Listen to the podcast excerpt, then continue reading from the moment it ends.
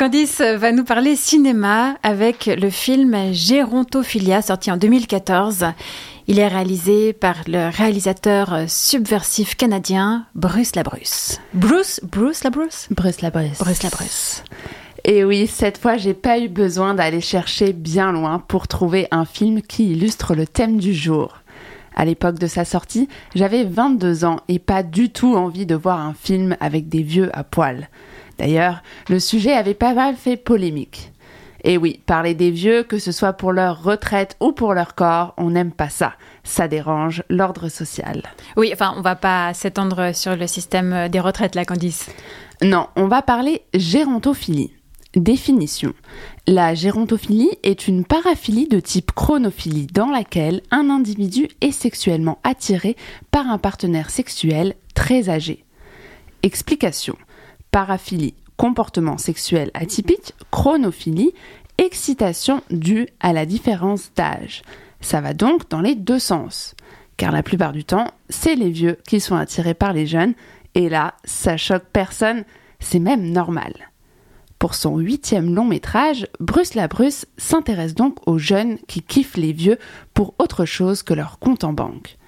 Lake a 18 ans, beau brun québécois, chaîne en or qui brille, pendentif en croix, surveillant de baignade à la piscine. Il aime dessiner et rouler des pelles qui font du bruit sous son poster de Gandhi à sa copine Désirée. Désirée aime la littérature, le rock alternatif et faire des listes de ses icônes féministes préférées.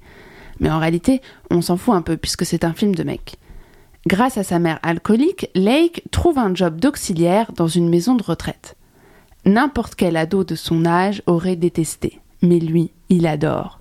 Il prend du temps et du plaisir à faire la toilette des papilles alités et surmédicamentés dans ce parc à vieux où l'on cache et on minimise ces êtres en fin de vie qu'on réduit à leur simple fonction vitale quand elles marchent encore. Ok. Et concrètement, qu'est-ce qui se passe? Eh bien, Lake tombe amoureux d'un des patients. Et oui, parce qu'en plus d'être gérontophile, il est homosexuel. Imaginez la réaction de sa mère quand elle apprend, au petit déjeuner avec un verre de blanc, que son fils couche avec un autre homme qui est vieux et noir. Pas évident. Elle trouve ça dégueulasse, alors que Lake, lui, ce qu'il trouve dégueu, c'est les conditions de traitement de ces personnes.